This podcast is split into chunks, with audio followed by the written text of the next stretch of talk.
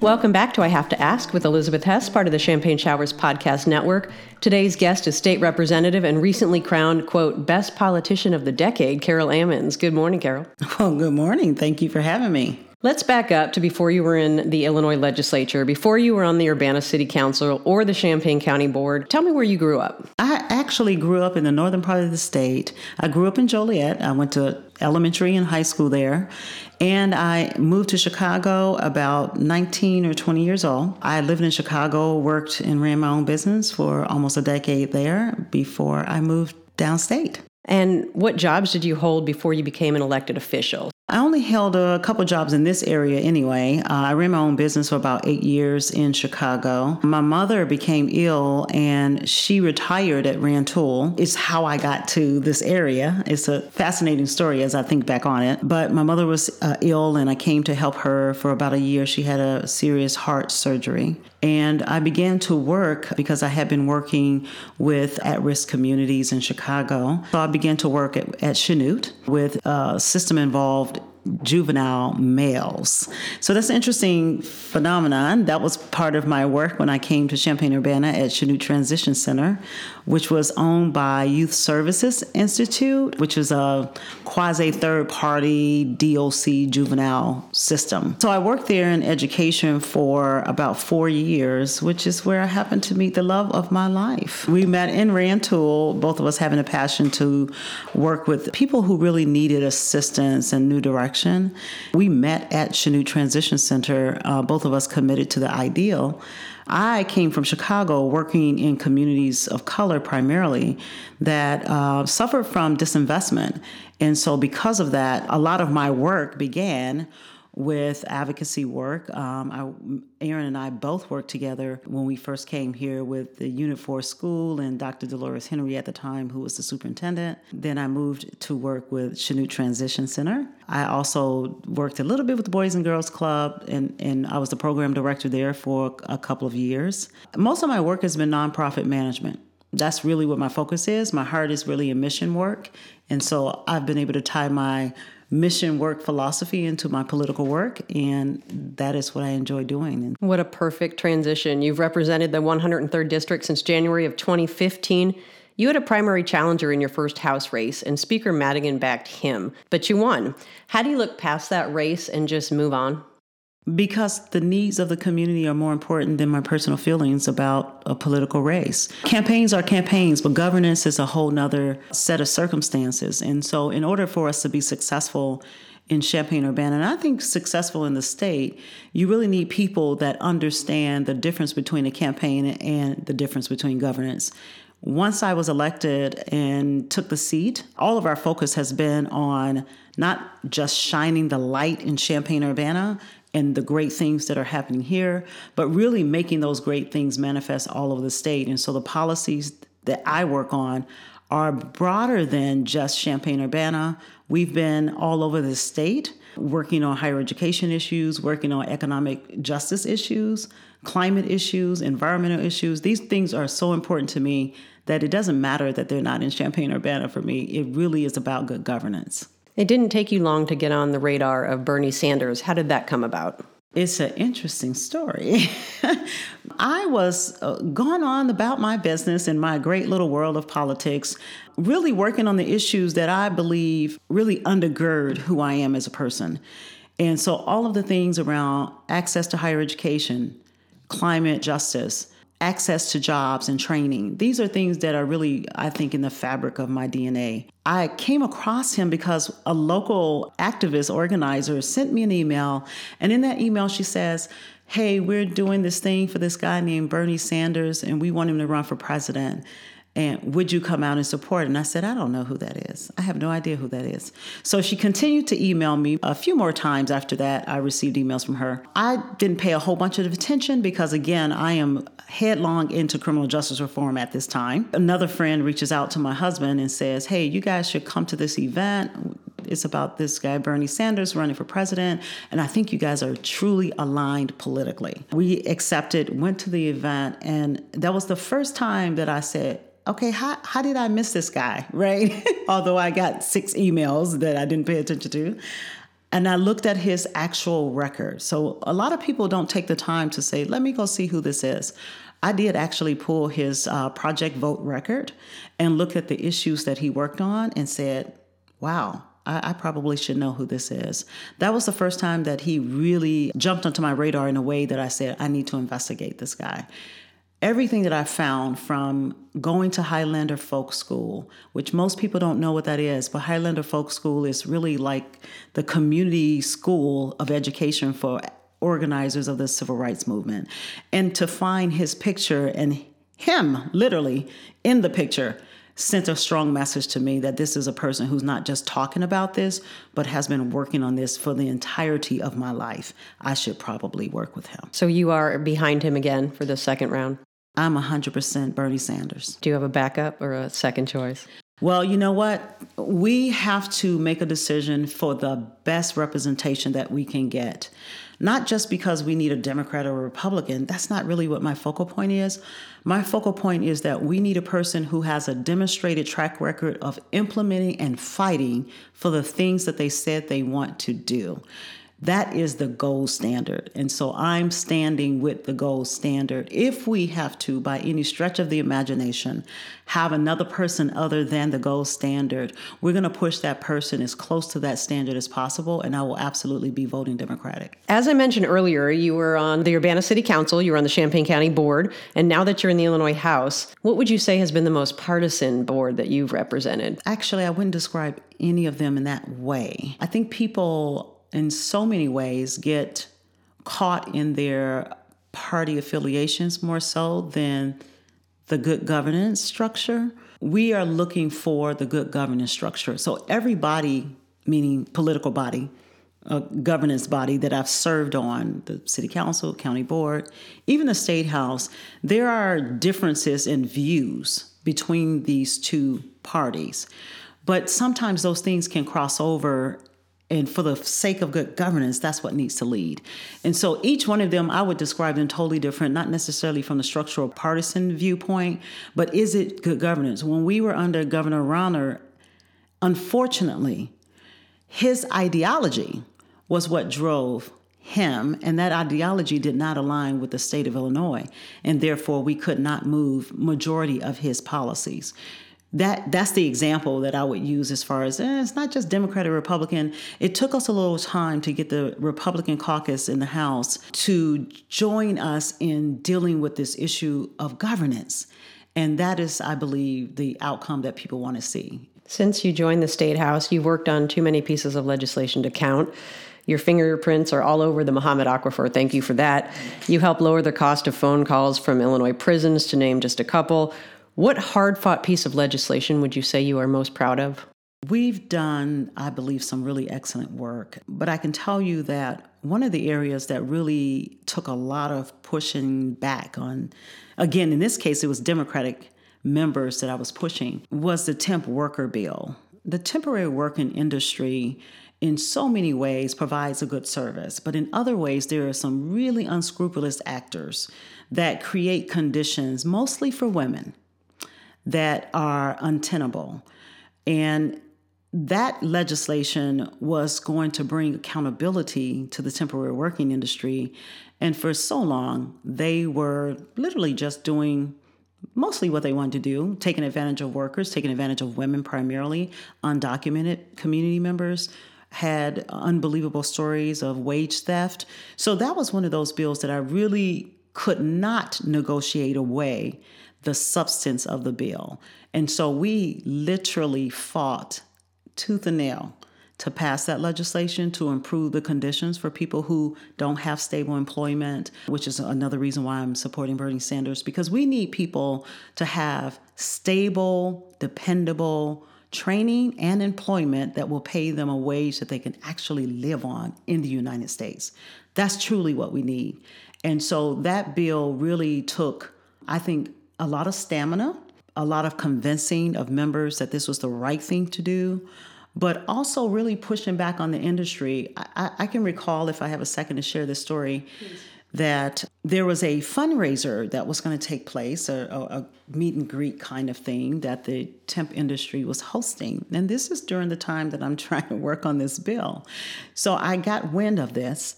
I sent a personal letter to every member of the Illinois House and told them not to attend the fundraiser. This was really important. They didn't. So now, why is that important? Because we don't want lobbyists to believe, as we are in this phase of ethical crises in Springfield again, we don't want our lobbyists to believe that they can just pay people off and get them to ignore the desires and the needs of the working class people in our communities. We didn't hold back anything to get that that bill passed and we were successful in that and the industry realized that no, she's a little more formidable than we thought she was. We thought we could just kind of maneuver her around, and that didn't work. And we passed that bill, and we did uh, what should have been done a long time ago to address the conditions that many people in our community were working under. Was there bipartisan support for it? It was. Every bill that we've done, except one, has had bipartisan support, and we can talk about that too. Well, now I'm curious what one doesn't have bipartisan support. Well, uh, I introduced in the last session a judicial reform bill, which is House Bill 97. That bill was specifically targeted to the judiciary in Champaign County, in our circuit, that would diversify the bench by not just party, but by representation of women to be given an opportunity for real to be judges in our communities. That bill was not supported by any Republicans at all because they thought that A, we should not be doing this, but that is the authority of the legislature. B, that, that we should get permission somewhat from the judiciary branch in order for us to make this change. I disagreed with that. And that I didn't give them enough time, and that was a strategy. I remember when you were fighting for that. Is it dead or is it ongoing? Actually, it's ongoing, and what we've done is we've moved it on to the Senate and uh, there will be some changes that we will take up for the incoming spring session around that bill. And we will actually be looking at the redistricting of all of the judiciary for the entire state. Let's move on to you brought him up, your husband, Aaron. Uh, following the election to the House of Representatives, the City Council appointed Aaron to fill your vacated seat, and since then, of course, he's Champaign County Clerk. Whether or not Aaron would be elected was not a slam dunk, but you knew all along he would rise to the occasion. Tell me how you've seen him grow since he took over this job. That has been an amazing process to watch. And I'm literally watching somewhat as an outsider, not understanding every single thing that's happening in the clerk's office day to day. But what I've seen in him individually is a dedication that I think he exudes in everything that he does, whether it's writing poems, poetry, whether it is mentoring young people, facilitating meetings in community group settings. He carries around the code, meaning it is a big red book. And it is probably five, 600 pages of code in relationship to everything electoral in that office. And he is literally studying this thing like it's a Bible. He's so committed to the work of the clerk's office. He's committed to the idea of every single eligible voter getting the opportunity to, vote. He has done tax town halls to explain to other taxing bodies how their taxes work, who does what at the county level, things that have never taken place since I've been here. He's so committed with his time, his energy, his passion, his love for people. If there's a problem in the office, he will go to the counter himself to help calm the situation. I mean, literally hands on. That is what we needed in a clerk. But we needed a clerk who would go to the university and say, We want this space for our students to be able to vote. They should not go up to the fourth floor. He has been on the front line of every single reform necessary to make that office not just accessible, but responsive to the public. And even when there's a criticism, he takes it and he says, I am going to correct that. Whatever that thing is, he is 100% on board with making sure that it becomes the best thing that can happen for the public. And so I've just watched him go to work at 7:30 a.m. like every day. He gets up really early, he's ready, he goes to work, he's there all day. He is in the office, he is available. People call him on his cell phone. I just have never seen that level of commitment outside of, we know the work that we do in our office, but that office is truly um, making a name for itself, I think, through the state. You're both highly visible, both elected officials. People criticize both of your offices. Have you just developed thick skin? How do you not get defensive on his behalf? I don't take anything as an internalized personal attack. I don't take it that way. Even if a person says something that they intend for that purpose, I don't take it that way. I'm always looking for what is it that the person is saying? Is there something I can really do to fix this or or is that out of my wheelhouse? Perhaps it is out of my wheelhouse and I need to leave it where it is. I just don't respond to those kind of things. I try to train my staff in the same way. I'm trying to train my mother-in-law who responds a lot differently than Aaron and I. She she has the best intentions, but she will definitely say don't talk about my babies kind of stuff, you know. But I do enjoy people whether they say something that is good or not necessarily good or you know we get letters from people sometimes that says take me off your mailing list. I don't like this i don't like that and we do. We just follow through on whatever the ask is and if they decide to reach out to us at a future time we respond to them. What drove aaron to even run for that job so he and I both are what we consider students of the civil rights movement. We are both committed to that. We study it as a laser focused point, trying to find solutions to problems. And so when we realized what was happening at the county level, I said to him, I said, you know, I think you should run for county clerk. And he said, I don't know how the office works. I said, but you'll learn. Mm-hmm. And I said, but there's no one else more passionate about electoral processes than you. No one. And no one else that I know of that will have the level of commitment to the office, meaning you can find me there, you can call me there, I'll be there to solve the problems of the people of Champaign County. And he thought about it and didn't feel that he really thought he wanted to do it. And I said, oh, nope, nope. So I told Michelle, who's my chief of staff at the time, I said, no, we need to get Aaron to run for county clerk. And so then she and I both met with him and said, hey, this is where we think you should run for county clerk. He said, okay, let me think about it. He thought about it for about maybe about a couple of weeks or so. And I kept asking him, you know, did you think about it? Did you decide? Finally, he said, yeah, I think I should do it. I said, well, what I'm to do is I'm to reach out to a consultant that I know and just kind of get an initial conversation going for you. And from that point, off to the races. What aspect of social injustice or inequality would you say fires you up the most? I would say economic disinvestment from communities. I understand that a person who has the ability to earn a living and take care of their own needs Every person wants to do that. Every person in our community doesn't exactly have that opportunity, and I'm consistently working on ways to deal with those kind of issues. We worked this year uh, in our last budget cycle to provide training dollars at Parkland College so they can create a program that will get people into $15 an hour or above wage jobs. That was the important part of that money because people needed to be able to move from one level to the next level, but they needed the training to do that. And so that's why we focused on the community college level to put the dollars in their hands to create the program that will help them get to that next level. We've received by way of Facebook, everything comes by Facebook nowadays, messages from people who are literally enrolled in that program today. And so it just really touches my heart when I hear from the person who's probably, this person was probably in his 40s who said, I'm going to enroll in that program and thanked me for even creating an opportunity for him to do that. I think that that's that's the reason why we do what we do. But to me, the anti-poverty measures are the most important thing that we can do. Yes, criminal justice reform is important, environmental justice is really important, but if we can't move people economically, then we'll have all these other social factors that come to criminal justice and environmental issues. And I know you're busy. I just have a couple more questions for you. But along those lines, you work on the expungement and you work on making life better for those who have been incarcerated or have records or just need help getting back on their feet. Talk about why that work is so important.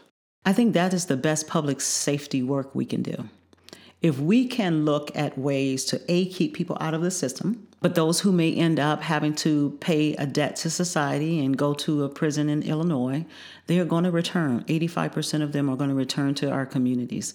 We have to make sure that their return is different than it was when they went in. So, providing them a way to clean up their records so that they can get gainful employment to take care of themselves and their families so that they don't feel that they have to go to the streets to earn on the illicit markets. That's important for us to really create public safety. People need economic opportunity and stability. They need housing. So if we do the reentry work and provide the pathway, not the barriers. In the 80s, they created all of these barriers, and now we're trying to undo some of the legislative measures that created the barriers that didn't keep us safe at all. They gave us a false sense of safety. We want to correct that and make a true reentry avenue for people who are coming back to our communities in a way that they can really, really become a part of the community and not stigmatized or driven back to the illicit market. We really want them to be working gainfully employed. We want them to earn enough to t- pay their own rent so we don't have to subsidize all these things. That's truly public safety. Investing in those kind of programs give us the return on investment tenfold to what it would if we just invested in penalizing them and continuing that path. You and I were born in the same year as was Betsy Londrigan, so we're old enough to remember that the Reagan policies did not yeah, exactly work. Yeah, people are looking back at that time saying, really, what were we thinking, mm-hmm. right? People thought that that was the best thing to do at the time. Well, we have seen by way of research data that proves that that's not the best path and that's not the best way. And so I spend a lot of my time in the General Assembly doing what I consider offense and defense legislative measures. On one end, we are protecting our community from legislation that will take us back to that Reaganomic era that didn't produce the results we wanted, the war on drug kind of era and philosophy. We protect ourselves from that. We fight against legislation like that to make sure that it doesn't pass in the General Assembly. And we also provide uh, the uh, offensive strategy ways to improve community, investing in community colleges, investing in our four year colleges, providing job training opportunities, really giving housing a real look at, right? Can people really afford to live where they are? And if not, what do we do about that? And do we provide childcare so that people can really get to work, right? Can they be where they're supposed to be when they're supposed to be without worrying about the safety of the children? All of these things are part of a holistic community measure that we believe provides true public safety. And so that's my that's my goal. My goal is always looking at the how do I make this actually a real safe thing? Well, I have to ask for a minute. It was rumored you would run for the U.S. House against Congressman Rodney Davis. You have goals. Is that one of them one day? You know, I think that my ultimate goal is to be where my community really wants me to be at the time that they want me to be there. What I get a lot right now is would you help us in the state house uh, meet these obligations? Can we make higher education truly affordable? That's something that I'm working on as we speak, right? Initiatives that will get us to affordability for higher education. Maybe it should be free. I think it should be, but others may not agree. But can we walk our way there? I'm looking at ways to to round out my legislative experience and when the time comes and my community says, "Okay, it's time for us to do something else. We really need this kind of representation." That message will be very very clear. Before I let you go, could you do me a favor? Could you talk to my representative, Brad Halbrook, and tell him that I like Illinois to be just one cohesive state? I don't need it to break off into two? Yeah, you'd be surprised that I've already done that. I actually have talked to uh, Representative Halbrook about that. And just in his defense, I do understand that there are some concerns. There's some concerns that we experience outside of Cook County. And so, believe me, I'm running that as well. But I suggested to him that the best method by which to do it is not to create a separatist kind of ideology. That is where the danger comes in. And so, I'm hoping that in the next few months, we will start coalescing around this idea of making Illinois truly one state. And I just as a side, I, I make sure that if I'm going to vote for legislation that is specific to Cook County, it really need to be only Cook County. It needs to be specific to Cook County, meaning it doesn't exist in the rest of the state. But if it's a benefit to Cook County, it should be a benefit for the whole state. And so he and I both agree on that. So we will we'll work in the in the next few days on I hope some cohesive legislation that he and I both can agree on. You're such a diplomat. Thank you for listening to I Have to Ask with Elizabeth Hess, part of the Champagne Showers podcast network. Representative Carol Ammons, thank you so much for your time today. Thank you for having me. I enjoyed it.